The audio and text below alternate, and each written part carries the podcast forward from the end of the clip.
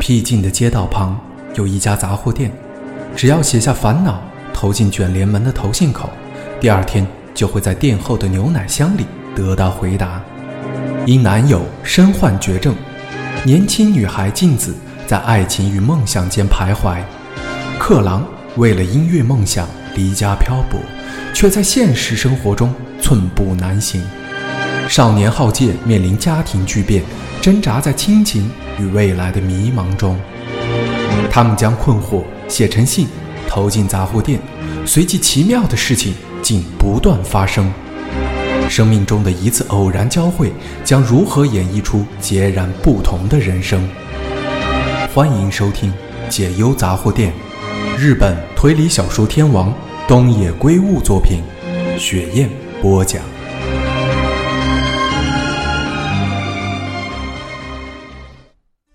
桂枝接过信封，从里面拿出信纸，那是一封手写的信，整齐的字写满了信纸。致浪士杂货店，我从网络上得知浪士杂货店只限今晚复活的消息，立刻再也坐不住了，于是拿起了笔。我只是听说过浪士杂货店，当初写信给浪士先生咨商烦恼的另有其人。在说出写信的人是谁之前。请允许我先说明一下自己的身世。我从小在孤儿院长大，我完全不记得自己几岁进了孤儿院。从有记忆开始，就和其他小朋友一起生活在孤儿院，所以也并不觉得是什么特别的事。上学之后，才开始产生了疑问：为什么我没有父母？为什么我没有家？有一天，我最信赖的一位女职员告诉我被送到孤儿院的经过。他对我说：“在我一岁的时候，我母亲在车祸中丧生，以及我原本就没有父亲的事。还说等我长大之后再告诉我详细的情况。到底是怎么回事？我为什么没有父亲？时间在我的不解中渐渐流逝。当我升上国中时，社会课的作业要求我们调查自己出生当时周围所发生的事。我去图书馆。”借了报纸的印缩版，刚好发现了那篇报道：一辆小客车坠入海中，驾驶该车的川边绿死亡，车上有一名一岁的婴儿，因为没有刹车痕迹，警方研判是驾驶人带着婴儿一起自杀。我知道母亲的名字，也知道以前住在哪里，所以我确信报纸上写的正是我母亲和我的事。我很受打击。不光是因为母亲不是意外身亡，而是自杀这件事，更因为她想带着我一起自杀。也就是说，母亲并不希望我活下来。这件事对我造成强烈的冲击。走出图书馆后，我没有回孤儿院。要问我去了哪里，我也无法回答，因为我根本不记得了。当时我满脑子只想到我早就该死了，根本不应该活在世上。照理说，这个世界上最爱我的母亲差一点杀了我，我这种人活在世上，到底有什么价值？第三天，我被带到警局，因为我被人发现倒在百货公司顶楼的小型游乐场角落。至于为什么会去那里，我完全不记得，只记得曾经想过，从高处跳下去，应该不会有太大的痛苦。我被送去医院。因为我不仅身体虚弱，手腕上还有无数割痕。从我紧紧抱在胸前的皮包中，发现了沾满血迹的美工刀。那一阵子，我不愿意和任何人说话，甚至见到别人，都会令我感到极大的痛苦。我食不下咽，一天比一天瘦。这时，有一个人来医院探视我，那是我在孤儿院内最要好的手帕胶。我们童年，他有一个有着身心障碍的弟弟，因为遭到父母的虐待，姐弟两人一起被送来孤儿院。他唱歌很好听，我也喜欢音乐，所以我们成为了好朋友。我和他之间可以正常聊天，闲聊几句之后，他突然对我说：“今天来找我，是要告诉我一件重要的事。”他说，孤儿院的人把我的身世都告诉了他，他想和我谈谈这件事。我猜想，应该是孤儿院的人拜托他的，因为除了他以外，我不和任何人说话。我全都知道了，所以不想听。我这么回答他，他用力摇着头对我说：“我知道的只是其中的一小部分，对真相一无所知。”他问我知不知道我妈妈去世时的体重，我回答说：“我怎么可能知道？”他告诉我，只有三十公斤。我正想回答说那又怎么样，但随即问他：“三十公斤，才三十公斤吗？”他点了点头，告诉我以下的事：找到川边绿的尸体时，发现他整个人瘦骨嶙峋。警察去他的住所调查后。发现家中除了奶粉以外，没有其他的食物，冰箱里也只有一个放了断奶食品的碗而已。听川边绿的朋友说，他没有工作，存款也见了底，因为好几个月没付房租，所以房东要求他月底搬走。光是从这些情况，似乎可以判断他因为走投无路，所以带着女儿一起自杀。但是有一件事令人不解。那就是婴儿，为什么婴儿能够奇迹似的生还？我的朋友告诉我，那个婴儿会活下来根本不是什么奇迹。但是在说这件事之前，他要我看一样东西。说着，他拿出一封信。他说这封信是在我妈妈的住处找到的，和我的脐带放在一起。孤儿院一直为我保管。孤儿院的几名职员商量后，决定。等到适当的时机交给我。那封信装在信封里，信封上写着“绿和收”。我略带迟疑地打开了信，信上的字迹很漂亮。起初我以为那是我妈妈写的，但看了内容之后才知道并不是。那封信是别人写给我妈妈的，绿盒应该是我妈妈。信的内容走向我妈妈提出的建议，我妈妈似乎找了这个人商量。从信的内容来看，妈妈为怀了有妇之夫的孩子，到底该生下来还是该拿掉这件事感到烦恼。得知了自己出生的秘密，我受到了新的打击。想到自己是不道德行为的产物，就更为自己感到可悲。我当着朋友的面，表达了对妈妈的愤怒：为什么要生下我？早知道就不该生下我。只要不生我，她就不会那么辛苦。也不必带着我一起自杀了。我朋友说，并不是我想的那样，叫我再仔细看那封信。写信的人在信末对我妈妈说：“最重要的是，能不能让生下来的孩子得到幸福。即使父母双全，也未必代表孩子一定能够幸福。如果无法做到为了孩子的幸福，愿意付出一切代价的心理准备，即使有丈夫在身边，也最好不要生下孩子。”你妈妈有充分的心理准备，能够让你幸福，所以才会生下你。我朋友这么对我说：“你妈妈一直珍藏着这封信，就是最好的证明。所以，你妈妈不可能带着你去自杀。”我朋友这么对我说。他告诉我，车子坠入海中时，驾驶座那一侧的车窗开到最大。事发当天，从早上就开始下雨。所以，川边绿不可能开车的时候打开窗户，唯一的可能就是坠海之后才打开的。也就是说，那并不是带着孩子去自杀，而是意外身亡。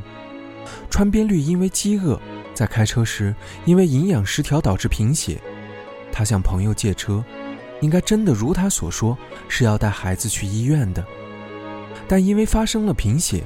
导致短暂昏迷，坠入海中后，才终于清醒过来。他在混乱中打开了窗户，第一件事就是把婴儿送出车外，祈祷女儿能够得救。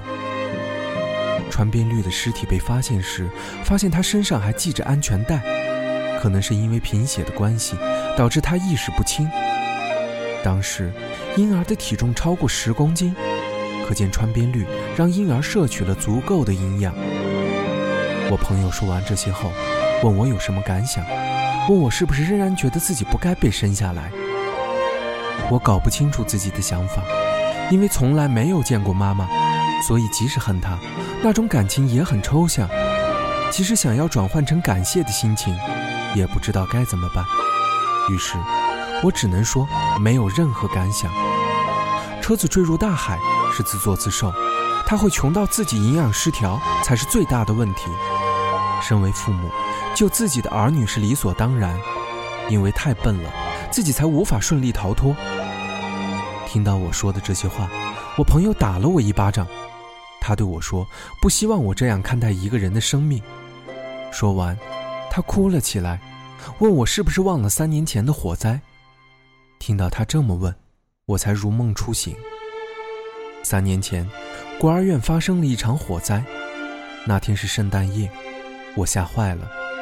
我朋友的弟弟没有及时逃出来，差一点葬身火窟，因为有人相救，他弟弟才捡回一条命。那个人。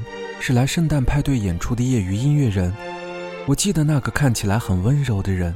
当大家都往外逃时，他听了我朋友的拜托，转身上楼去找他弟弟。最后，他弟弟得救了。那个人全身烧伤，送去医院后死了。我朋友哭着说，他和他弟弟会一辈子感谢那个人，也要一辈子补偿。希望我也能够体会生命的宝贵。我终于了解了为什么孤儿院的职员会派他来找我，因为他最能让我知道该怎么看我妈妈。孤儿院职员的这个决定完全正确，我被他感化，也一起哭了起来。终于能够坦诚地对着完全没有任何记忆的妈妈表达感谢。那天之后，我再也没有觉得自己不该来到这个世界。虽然一路走来并不是一帆风顺，但我觉得那是因为我活着。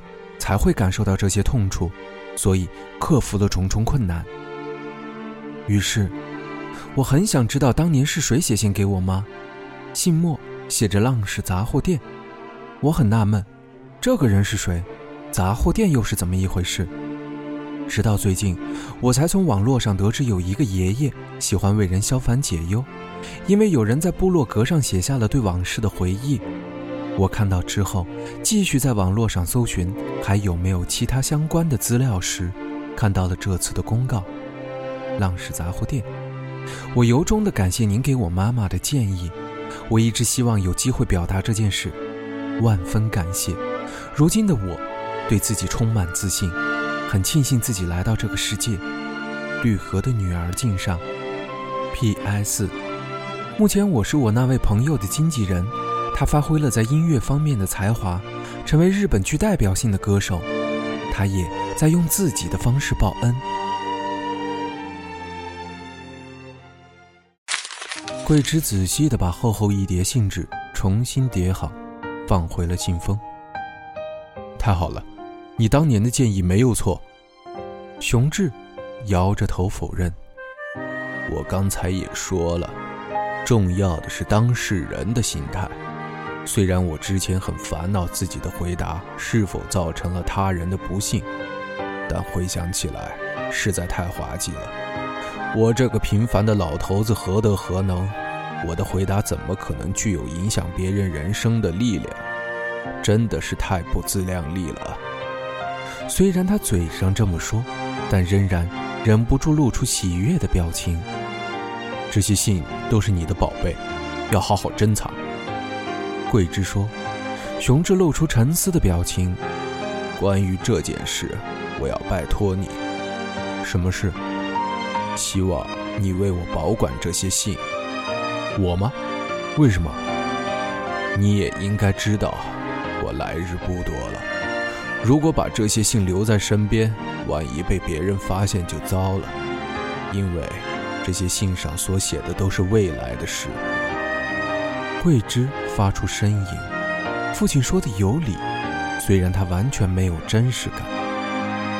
呃，要保管到什么时候？嗯，这次轮到熊志发出呻吟。到我死的时候吧。好，那就放进棺材，到时候就可以一起烧成灰了。好主意。熊志拍着大腿说：“就这么办。”桂枝点点头，再度看着信，他实在无法相信这些都是来自未来的信。爸爸，他问：“网络是什么？”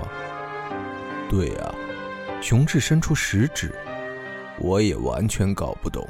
刚才正在想这件事，其他好几封信都提到了这个字眼，说是在网络上看到公告，还有人提到手机。手机，那是什么？我也不知道，可能有点像未来的报纸之类的东西吧。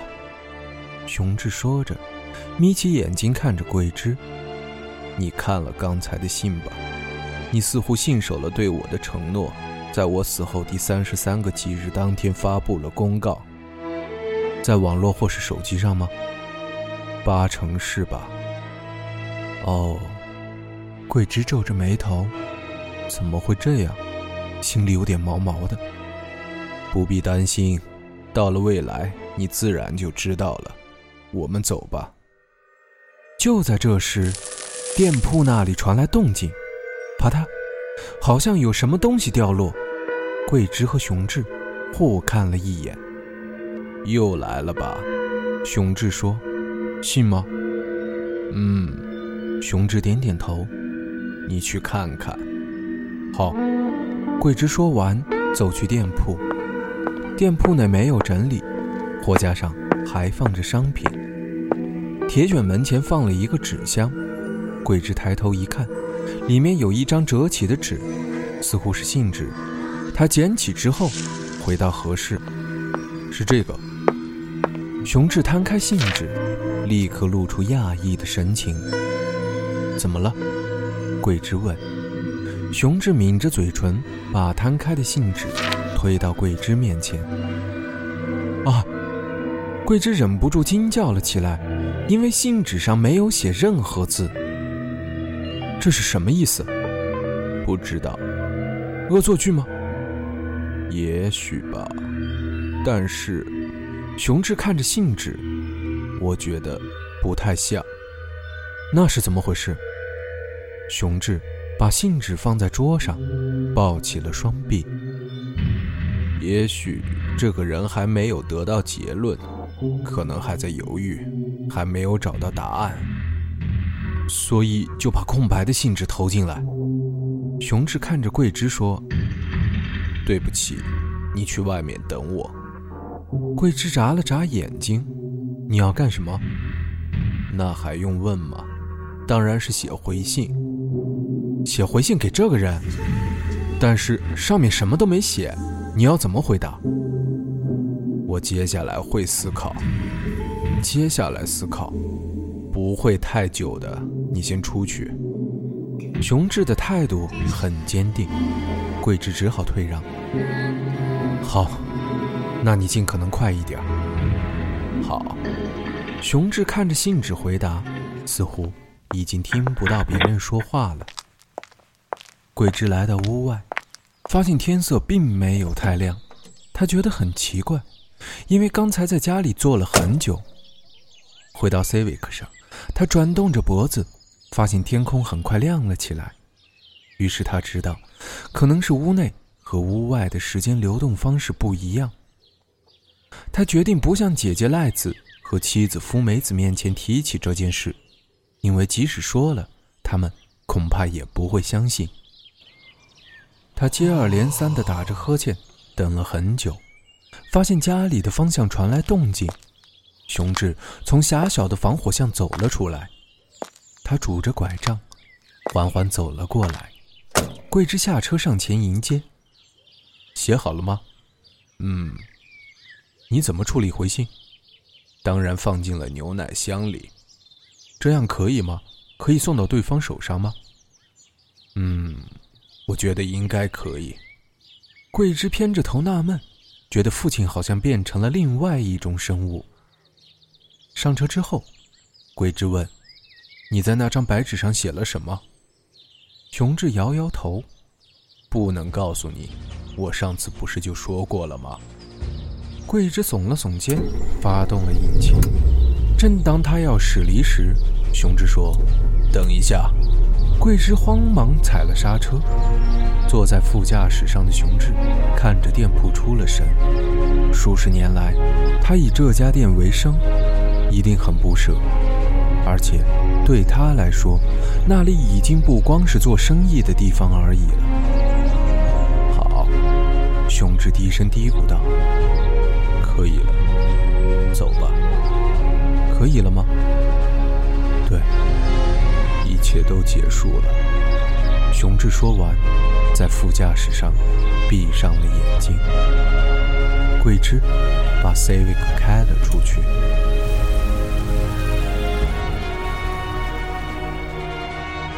欲知后事如何，我们下期再见。